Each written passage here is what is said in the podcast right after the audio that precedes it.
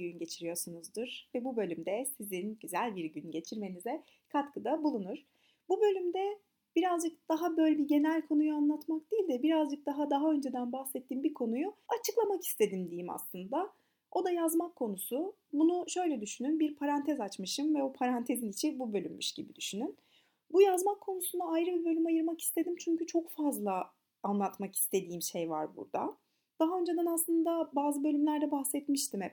Bir sorunu, bir problemi kelimelere dökmek, onu tanımlamak, ona olan hem olumsuz duygularımızı, ona olan olumsuz tepkilerimizi azaltıyor hem de bizi çözüme çok daha kolayca götürüyor. Bundan bahsetmiştik. Ben de işte birazcık bu konuyu değişmek istedim. Yani bu kelimelere dökme, tanımlama konusu nasıl yapacağız? Yazacağız ama nasıl yazacağız? Ben kişisel olarak yazmayı çok seviyorum ama genelde yazmakla ilgili insanların düşünceleri ya ben güzel yazamam ki, ben de öyle bir yetenek yok ki vesaire oluyor. Ya da genelde bu yazmak konusunu çok ciddiye alıyoruz. İşte zamanım yok ki diyoruz vesaire. Benim bugün bahsedeceğim konu e, günlük tutmak aslında. İngilizce'de çok güzel bunların farkları var. Hani birine diary, birine journal demişler. Bizde galiba böyle bir ayrım yok. Ben o yüzden bu journal konusunu günlük olarak söyleyeceğim. Sevgili günlük, bugün bunu yaptım, şöyle oldu falan değil de daha işlevsel hale nasıl getirebiliriz? Daha kendi adımıza, adımıza verimli nasıl kullanabiliriz? Birazcık böyle onları araştırmıştım. Onlardan bahsetmek istiyorum. Böyle günlük deyince genelde hani çok laylaylom algılanıyor ama özellikle bu e, journaling konusu ya da expressive writing denilen dışa vurumsal yazmak konusu bilimsel olarak çok fazla çalışılmış ve insanın hem psikolojisine hem zihinsel sağlığına çok iyi geldiği görülmüş. Aynı zamanda da fiziksel sağlığa da iyi geldiği görülüyor. Özellikle hemen en başta bir tane kitaptan bahsedeyim. Kitabın adı İçinizi Dökün, Duyguları Dışa Vurmanın İyileştirici Gücü. E, bu kitabın yazarı bir psikolog, Penn Baker diye bir adam. Penn Baker aslında bu expressive writing konularında çok fazla çalışması olan bir adam ve e, klinik araştırmalar yürütüyor bu expressive writing ile ilgili. Şunu görüyor, Sadece hani evet psikolojik olarak özellikle işte travma yaşayanların dışa vurumsal yazmada olumlu adımlar attığını görüyor burada. Ama öte yandan da fiziksel sağlığa da iyi geldiğini görüyor. Yani sorunlarınız hakkında yazmak sağlığınızın iyileşmesini sağlayabilir diyor mesela. Ya da işte bir takım şeyleri eğer uzun süre sır olarak saklıyorsanız, hiç bahsetmiyorsanız bunlardan bunlar işte bağışıklık sisteminizi etkileyebilir gibi e, savları var ve bunlar da kanıtlanmış. Sadece bu kitap değil, çok fazla çalışma var bu yazma konusunun insan e, sağlığı üzerindeki olumlu etkisine ilişkin. Dolayısıyla hani böyle ya lay lay bundan bir şey olmaz falan hiç demeyin. Çok önemli bir pratik. Bilmiyorum bende de çok işe yaradı. Zaten ben hiçbir zaman deneyimlemeyip ya da böyle bende işe yaradığını görmeyip ya da güvendiğim insanlardan dinlemediğim şeylerin hiçbirini burada paylaşmıyorum. Önce şu gerçekle başlayacağım. Evet her gün bir günlük tutmamız gerekiyor. Bizim bir defterimizin olması gerekiyor. İşe giderken bunu her gün yapıyordum. E, ama böyle evde kaldığım dönemde aslında tam tersi olması gerekirken çok fazla yapmamaya başladım, bıraktım. Ama işe gittiğim dönemde beni inanılmaz motive eden e, ve günümün güzel geçmesini o yazdığım şeylere bağladığım zamanlar yaşadım. Çok güzeldi. O yüzden tavsiye ediyorum. Siz bilirsiniz denemesi bedava. Her gün bir günlük tutmaktan bahsettiğim zaman ben çevremdeki kişilere ilk duyduğum şey ya benim zamanım yok ki oluyor. Ama bu zamanım yok ki konusuyla ilgili bir TED konuşması vardı ve orada zamanım yok ki diye bir şey yok. Öncelik sıralamanız da yoktur gibi bir şey diyordu. Yani öncelik sıralamanızda yoksa evet zamanınızda yoktur diyordu. Ben böyle düşünüyorum. Her şey için zamanımız var. Yeter ki öncelik sıralamasını ona göre yapalım. Dolayısıyla bu günlük tutma işi için de zaman yaratılabileceğini düşünüyorum bana kalırsa. Şimdi peki bu günlük nasıl olmalı? Sevgili günlük ben bunu yaptım şunu yaptım yazmayacaksam ne yazacağım? Bir kere bugünlüğü neden yazmak istediğimizi bir çerçevesine oturtmak lazım kafamızda. Yani iyi hissetmek için mi yazıyoruz? Bir amacımız var, o amaca ulaşmak için mi yapıyoruz? Ya da bir projeye başladık, belki o projedeki sürecimizi görmek için mi yapıyoruz? İşte bir hedefimiz var ve o hedefi tutturmakta güçlük çekiyoruz, onu kolaylaştırmak için mi yapıyoruz? Yani bugün kendim için ne yaptığımdan tutun da tüm varoluşsal problemlere çözüm bulmak için bir kere bugünlük tutulabilir.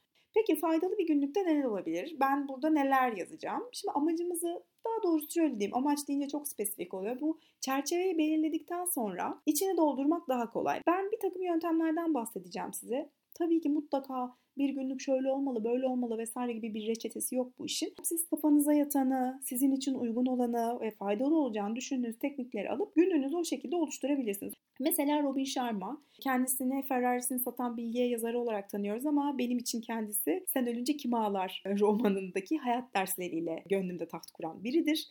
Okumadıysanız bu arada tavsiye ederim. Dolu dolu böyle anlamlı yaşamanın bir el kitabıdır benim için. Çok fazla şey öğrendim diyebilirim oradan. Robin Sharma der ki 20-20-20 sabah rutininden bahseder. Bu 20-20-20 sabah rutini çok kabaca şöyle. Sabah kalktınız. Bunun ilk 20 dakikasını egzersiz yaparak geçirin. Çünkü işte terlemek, fiziksel aktivite, dopamin ve serotonin salgılatır size ve güne böylelikle işte çok güzel başlarsınız.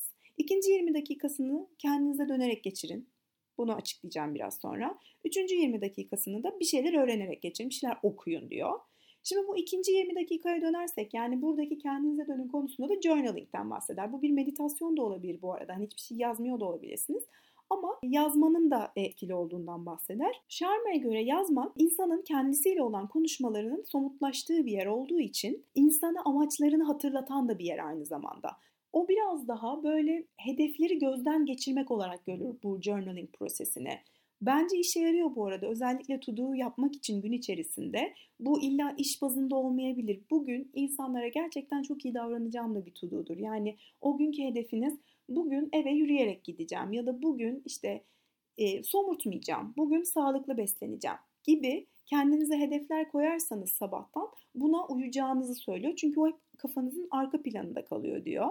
Buradaki olay şu, bu amacı belirlemek, bu belirlenen amaçla ilgili kat edilen aşamaları not etmek sürekli hayatınızda o amacın varlığını görmenizi sağlıyor ve siz de hayatınızı ister istemez buna göre yaşıyorsunuz diyor ki bu da zaten sizi amacınıza daha kolay bir şekilde götüren bir yol. Bu anlattığım Robin Sharma'nın e, journalingiydi. Birazcık daha dediğim gibi hedef bazlı bugün e, ne yaptım ya da ne yapacağım, e, yarın ne yapacağım ya da işte ilk çeyrekte ne yapacağım, bu yıl ne yapacağım ya da hayatta ne yapacağım. Siz dönemsel olarak belirleyebilirsiniz hedeflerinizi. İkinci teknikte bir podcast'ta dinlemiştim. Bir ara çok dinliyordum. Bırakırım onun da linkini. Bir sabah rutini oluşturmaktan bahsediyordu ve benim çok hoşuma gitti. Uzunca da bir zaman yaptım. Onu da çok sevmiştim. 6 tane başlığı her gün 10 dakika yapın hayatınızdaki işte farkı görün diyordu. Ben yaptım bu arada. E, böyle wow hayatım değişti falan tabii ki olmadı ama kesinlikle sizi çok iyi bir yere getiriyor ondan eminim. Bunların en kötü tarafı bu aslında. Hani başlıyorsunuz ama aslında galiba bu işin sırrı, o püf noktası devam ettirmekte diye düşünüyorum. Çünkü tam böyle bir aşama kat ettiğimde o an böyle bırakıyorum her şeyi. Ha tamam oldu galiba deyip odamı başka bir şeye çeviriyorum. İnsan böyle birazcık daha zorda olduğu zaman böyle şeylere sarılıyor niyeyse ya da benim için öyle işliyor. Burada da bu podcast'te de söylediği şey şuydu. Bunlar da çok güzel konular. 10 dakika boyunca diyor o. Dün güzel olan şey neydi? Onu düşünüp yazmak. Bugünü güzel kılmak için ne yapabilirim? Onu yazmak. Şükran duyduğum üç şey ne? İlla büyük bir şey olmasına gerek yok. Küçük de olabilir. İşte bir yılda ne olmak istiyorum ya da beş yılda ne olmak istiyorum ya da işte bu yıl sonuna kadar neyi başarmak istiyorum. Bir de böyle bir küçük bir hedef. Özellikle bu şükran konusu ve hedef konusu neredeyse journaling ile ilgili okuduğum her yazıda karşıma çıktı. İkisinin de çok önemli ve değerli olduğunu düşünüyorum. Bu ikinci teknikti ya da teknik mi demek doğru olur bilmedim ama ikinci bahsedilen journaling yöntemiydi. Bir başka yerde bir kitapta okumuştum. Orada mesela ilham veren sözleri yazdığını söylüyordu her sabah. Bu da olabilir sizler için bilmiyorum. Sanatçının Yolu diye bir kitaptan bahsedeceğim dördüncü olarak da. Kısaca şöyle bir kitap sanatçı olanlara değil aslında herkese yani yaratıcılıkta tıkanmış olduğunu düşünen herkese 12 haftalık bir süreç sunuyor ve her haftanın görevleri var ve işte orada bir yol sunuyor ve diyor ki bu yoldan giderseniz aslında o yaratıcılığınızın açılacağını göreceksiniz ve her hafta bir görev veriyor gerçekten size. Tamamladığınızda diyor ki göreceksiniz açılacak. Ben kitabın 12 haftasını yapmadım. E, dördüncü haftasındaydım. Ama e, hayata geçirdiğim birçok proje benim bu 4 haftalık olan e, süreç içerisinde gelişti diyebilirim. O yüzden kitabı ve aynı zamanda e, bu süreci böyle işte bir şeyler üretmekte olan insanlara şiddetle öneririm. Diyor ki bu kitabın en başındaydı sanıyorum. Kalkın e, ve 3 sayfa boyunca bir şeyler yazın. Yani illa böyle büyük bir işte varoluşsal problemi yanıt bulmak ya da inanılmaz edebi bir şeyler yazmak zorunda değilsiniz. O 3 sayfada aklınızdan gelen ne düşünce varsa onları not edin diyor. İlk başta belki zorlanacaksınız ama yazdıkça yazdıkça açılacaksınız diyor. Çok değişik bir pratik. Dediğim gibi bir ay boyunca yaptım her gün. Gerçekten ilk başta böyle hani ya işte saçma sapan dolduruyorum gibi geldi. Sonradan bazen böyle fantastik dünyalara gittim. Öyle bir şeyler yazdım. Bu üç sayfada e, journaling olarak kullanılabilir sabah sayfaları. Öylesine bir kitap değil bu arada. Bunu e, deneyen ve bundan sonuç aldığını söyleyen çok fazla sanatçı var dünyada. Benim bildiğim kişi de Liz Gilbert. Ye Dua Et Ev kitabının yazarı olarak tanıyoruz. Liz Gilbert röportajlarında bu kitaptan bahsediyor ve bu sabah sayfalarını yaptığından bahsediyor ve nasıl bundan faydalandığını anlatıyor. Şimdi beşinci yöntem olarak da Liz Gilbert'ın yaptığı yöntemi söyleyeyim. Liz Gilbert'ı bir kere hem çok ilham verici hem yaratıcı hem de edebi yön çok kuvvetli bir yazar olarak gördüğüm için çok seviyorum. O hem bu sabah sayfalarını devam ettirdiğini söylüyor hem de geçenlerde bir konuşması vardı. Aslında blogunda da bahsetmişti. Kendisine sevgiden mektup yazdığını söylüyor her sabah. Bundan bahsetmiştim daha önceki bölümde de. Hani birazcık kulağa böyle saçma geliyor ama ne gibi şeyler yazıyor mesela? İşte orada mısın diye soruyor işte sevgiye. O da evet hala buradayım. İşte hiçbir yere gitmeyeceğim. Seni seviyorum ve seninle ilgileneceğim diye kendine bunları yazıyor. Ve şunu söylüyor. Kendinizi sevdiğinizi söyleyin. Yani her gün söyleyin. Ta ki buna inanana dek diyor.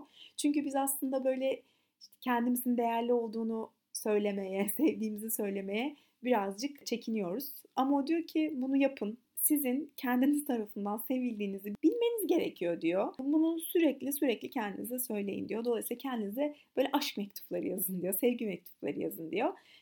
E, bu da bir diğer yöntemdi, beşinci yöntemdi. Yani bunlar sadece benim okuduklarım ve bana mantıklı gelenler ya da denediklerimdi. Ama bu journaling konusuyla ilgili inanılmaz yazı var, araştırma var, kitaplar var, workshoplar var, konuşmalar var. Böyle bir derya deniz. Fakat bana sorarsanız ana hatlarıyla bu journaling neden yapılır? Tabii ki hayattaki yani amacımızı ya da ne yapmak istiyorsak, ne hedef koyduysak onu unutmamak için günümüzü nasıl geçeceğini önceden belirlemek için. Çünkü ister istemez zihnimiz hep o yönde çalışacaktır. Yani olumlu başlayıp olumsuza dönmesi evet mümkün. Ama yine de bunu fark edip Aa, sen kendine böyle söz vermemiştin sabah deyip onu e, eski haline çevirmeye çalışmak da mümkün. Dolayısıyla bir kere bunu e, olanaklı kılmış oluyor. İşte şükran duygusu belki gün içerisinde çok fazla dile getiremiyoruz ama onun için bir vesile oluyor. Ya da öz şefkat göstermemiz için bir vesile oluyor. Onun için de yine çok vakit bulamıyoruz. Kabaca bu şekilde. Umarım denersiniz ve umarım denedikten sonra da sizin için iyi ya da faydalı olduğunu görürsünüz. Benimle paylaşırsanız da çok sevinirim. Çok teşekkür ederim dinlediğiniz için. Hoşçakalın.